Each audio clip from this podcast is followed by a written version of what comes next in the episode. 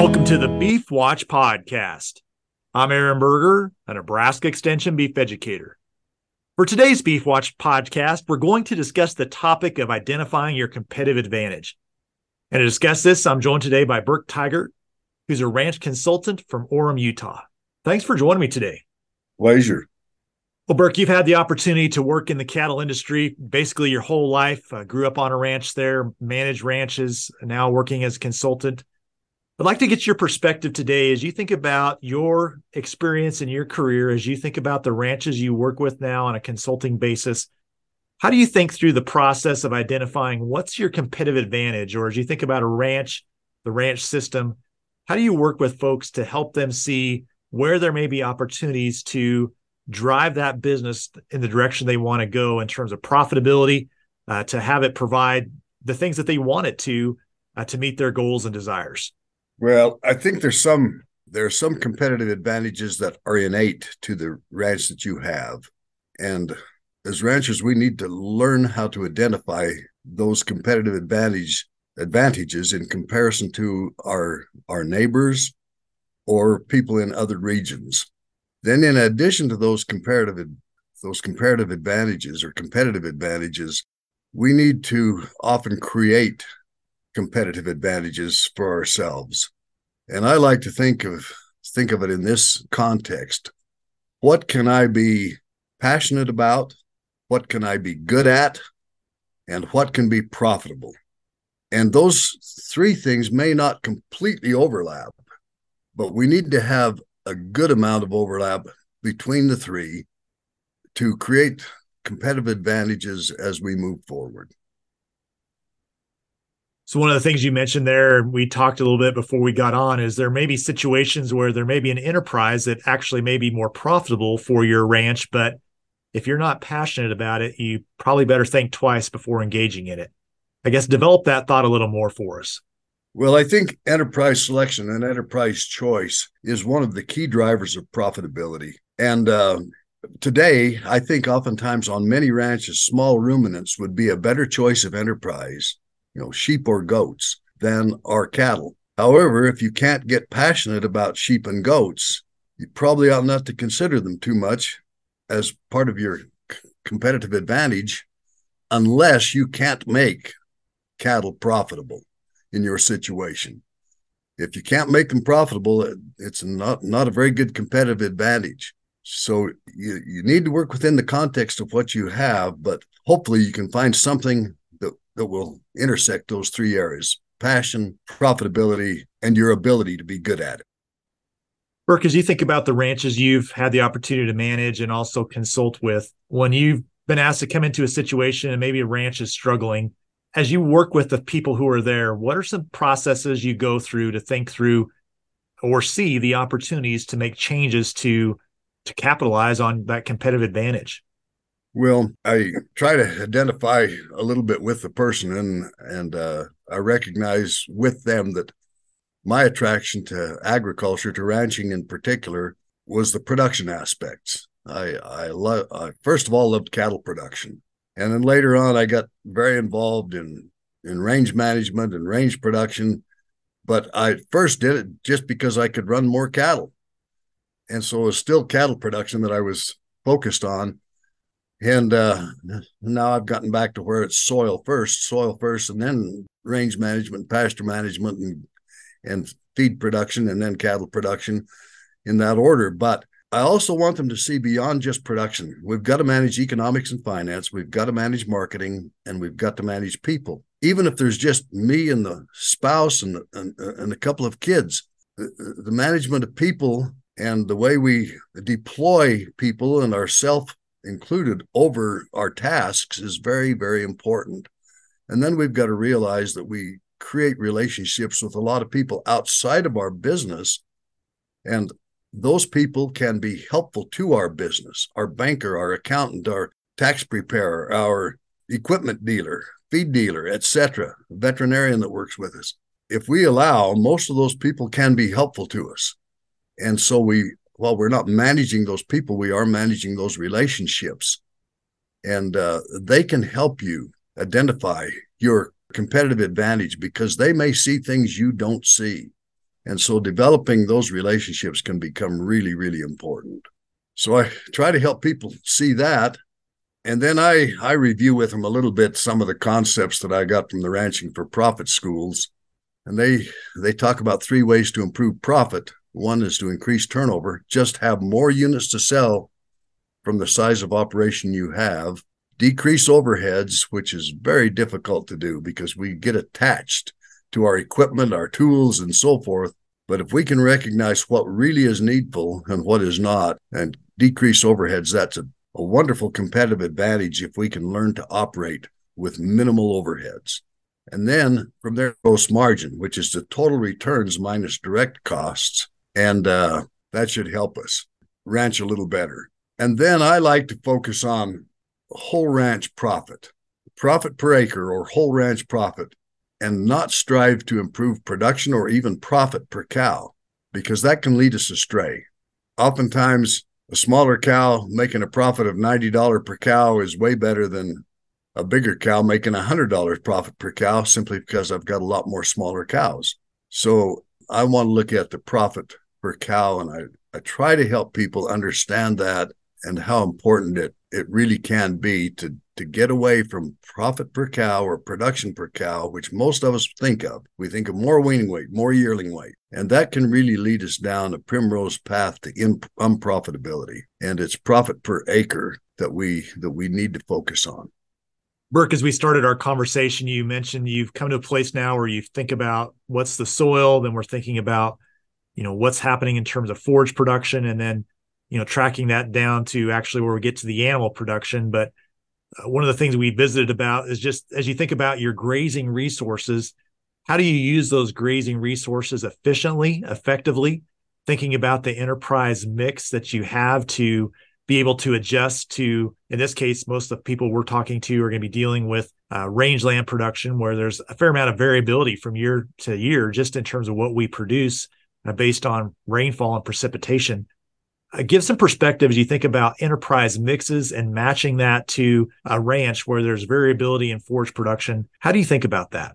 Well, it depends if I'm sticking with any enterprise mixes, sticking with cattle and a mix of yearlings or cows and calves or yearlings only or or what. But if you're thinking in terms of using the small ruminants and that sort of thing, I like to consider them all. But most of the time I spend talking with cattle operations and uh, when I look at that, there are some wonderful advantages to choosing the correct calving season. And that most often is later than what most people use as their calving season. And they use that early calving season because they want to wean a bigger calf.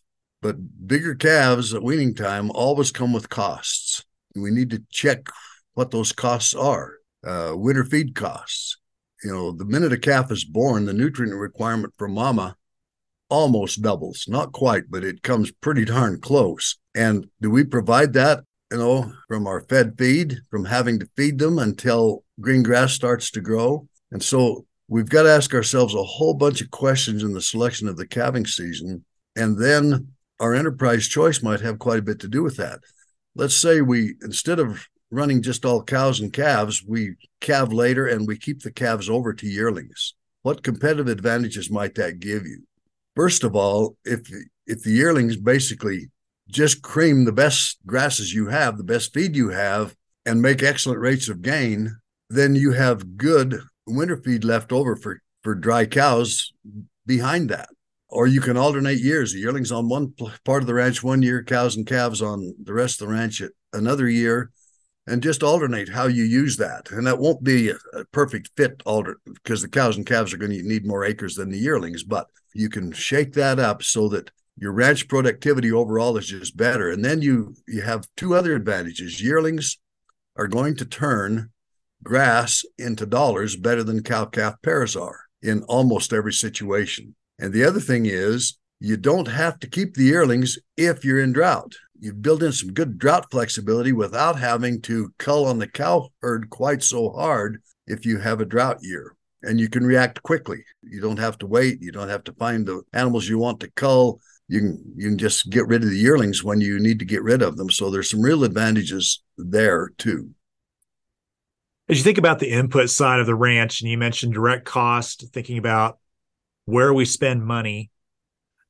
Again, as you think about ranches and you think about competitive advantages, how do you think through where do I make an investment into a cow herd and how do you think about the dollars that you spend?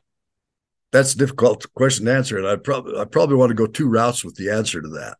I have become such a believer in soil health and good grazing that some of the first dollars I'm going to spend are going to be on stock water development and fencing.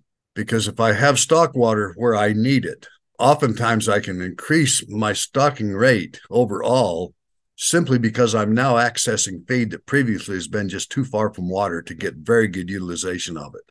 And I increase the uniformity of that grazing. And then if I can break my ranch into smaller pastures, and may I even call them paddocks, and I graze for a short period of time and then allow very lengthy recovery times so that every plant or most every plant gets a good chance to regrow and get at least right to the edge of reproduction or maybe into reproduction. And so you're producing more feed. And my experience is telling me that it's with good grazing management, you can as much as double carrying capacity and even go beyond that. And so those dollars are dollars well spent. And it doesn't take an awful lot. I think oftentimes people get carried away and and think it's going to cost a lot of money to do that. The, the stock water development is going to be a little bit expensive in some ranches, but it doesn't have to be terribly expensive. And then fencing is is almost immaterial. Hot wire fence, a single hot wire does the job in most cases unless you're talking about small ruminants, and then you probably need two hot wires. They're cheaper to install and lots cheaper to maintain. So that's one aspect.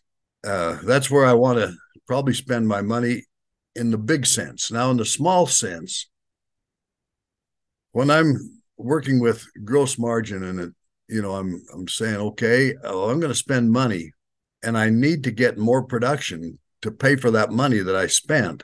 And let's just take, for example, a feed supplement as a case in point.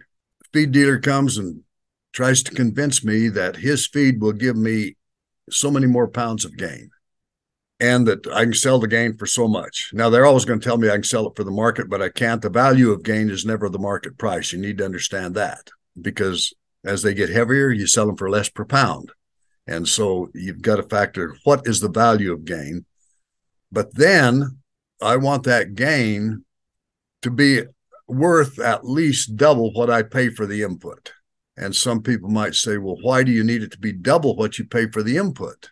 And the reason I want it to be double what I pay for the input is twofold. First of all, oftentimes we miss our we miss our estimate. We we're not very good estimators. We're feeding this supplement for the very first time on our ranch. Will we in fact get what we projected? And I want to have a nice cushion there in case we don't. Then the other thing is animals tend to get addicted to the supplementation that they're getting. And if you have to withdraw that supplementation, their performance is going to fall a little bit because they become they've been dependent on it. And then what if the price of that supplemental feed that I've been feeding doubles or triples in cost? And I need to with, withdraw it. What's going to happen to my production in the meantime? So I looked at two things. One in the in the big picture, the aggregate, and that's grazing management and and costs put into that to get it started and going. And two, the day to day operations of or uses of uh, of direct costs. And most of the direct costs with with our cattle ranches are either feed or vet, and a few marketing costs. Those those are the direct. Almost all the rest of them are overheads, and overheads are people and their tools and equipment or land and the things attached to land. Now, we've got to have overheads, but if we can learn how to manage those well, we give ourselves real nice competitive advantages. So, Burke, if you have someone call you and say, Hey, I'd like you to come visit me, I'd, I'd like to get your perspective on our operation. What are some questions you ask them or questions you would encourage them to ask themselves as they think about what can we do to identify how we can be more competitive, how we can be more profitable? Well, questions I, you know, it's really nice if you can get them asking the same the same questions that that I want to ask, but I think questions they need to ask are, uh, or that I want to know is again, what what are what are your enterprises? do you have things other than cattle? Do you have do you have sheep or do you have goats or do you even have pastured poultry, for example? And if you're just cows, just cattle, just cattle operation, do you do you keep your calves over as yearlings or do you not? How do you market the things that you produce and, and how do you visualize marketing? How many of your heifers, for example, do you expose to the bull? And would there be a competitive advantage if you were to expose most of them to the bull and see what got pregnant? And would that be a nice step in selecting for better fertility, especially if you only expose them for a very short period of time? And the open ones become good feeder animals, and the others become, they pass at least the first test of being a good brood cow. You'd like them to rebreed. Now, the reason I suggest that is because one of the most undervalued products we have on a ranch is a heifer calf. Compared to the steers and everything else, they're typically undervalued. And the most overvalued thing that most of us don't have but could have is a bred cow between four and six years old. And so if we put a lot of bred heifers into the herd and they're somewhat undervalued, and if we can keep our development costs reasonable and then sell bred cows between four and six years old, and they're almost always overvalued, you can make yourself a pretty nice little profit on those animals doing that. But it takes a change of mindset to see the competitive advantage you might have there. And there are many ranches that can easily create that kind of a kind of an advantage. And so those are some of the things I, I want to look to. So marketing. And then what is your calving season? And why is that calving season when it is? And do you recognize the cost savings that would come with later calving? How do you optimize that calving season so that you don't go too late and rebreeding begins to suffer because you're breeding cattle and when the grasses are starting to go dormant, they're not as good. Uh, how do how do you optimize that calving season time? So just those those kind of questions. How much feed do you feed? Fed feed. And is there a way to get from to get to less fed feed and more grazed feed? Could even hay ground be converted to pasture ground? Or could perhaps you even forget haying altogether and buy the feed you need to feed and run more cattle because now you, you're pasturing more of your ranch, even maybe the irrigated portion of your ranch. And I don't know the answers to these for each individual ranch, but those are questions you want to ask to start thinking about hmm, what would be best? What would be most profitable in our operation? And the examples I've just thrown out are changes that I've watched a lot of people make to their economic advantage. Burke, any final thoughts that you would encourage people to think through as they're maybe evaluating their operation, thinking about what could we do different? What could give us a competitive advantage? Well, I think the final thoughts on that are what is your calving season and can that can you get a competitive advantage there what is our grazing management and is there room for competitive advantage there and i'm going to suggest that there is in almost every operation i don't know that i know a single place of all the places i've worked with that feel like that they've they've achieved everything they can with their grazing management. The best of grazers know that there's still room to go for for better for better grazing. And are your cows adaptable? Are they are they adapted to your management to your to your uh, to your situation. And I this is not a very nice thing to say, but I'm going to suggest that most ranches buy bulls that bring to their herd from an adaptability standpoint the very things that they're culling against trying to make their cow herd better. We bring in more calving problems, we bring in infertility, we bring in cows that need to be fed a lot to uh, to get through winter in our environment. We just we add things through the bulls that we purchase that aren't what we need to have good, adaptable, low cost, low input cows that can thrive in our environment with good fertility rates and raise maybe not the best calf in the world, but at least a very acceptable calf. So those are the kind of questions I like to, I think people need to be asking themselves and how do how do we get from where we are to there? Well, Burke, I'll just add one other thing that I I've learned from you. Uh, it's been almost 25 years ago now. Is are you a learner? Are you willing to go out and continue to be inquisitive, go find information, go seek out opportunities, visit with people who are doing the things you're considering? I think probably the greatest competitive advantages for most folks is what's sitting on top of their body. It's in their head. It's how you think about things and how you approach it. And I, I appreciate the thoughts you've shared with us today and uh, your perspective. Well, thank you. And you're right about that one, that last one. A guy kind of knocked me off my thought processes years and years ago when I was a graduate student and just taught me that everything we did at the Teichert Ranch wasn't necessarily always the best way to do things. And there were a lot of ideas out there. And ever since then, I've just tried to be a sponge and a lifelong learner. Burke, thanks again for your time today. Really appreciate your perspective, your candor, and uh, thanks for giving us your thoughts on, from your perspective, what competitive opportunities are for ranches. Well, for more information on the topic that we discussed in today's Beef Watch podcast, I would encourage you to visit the beef.unl.edu website. At the website, you can find a number of resources on the topic we discussed. And again, if you'd like to find more information about the article we discussed, that's in the March issue of the Beef Watch newsletter, and it's titled Identifying Your Competitive Advantage.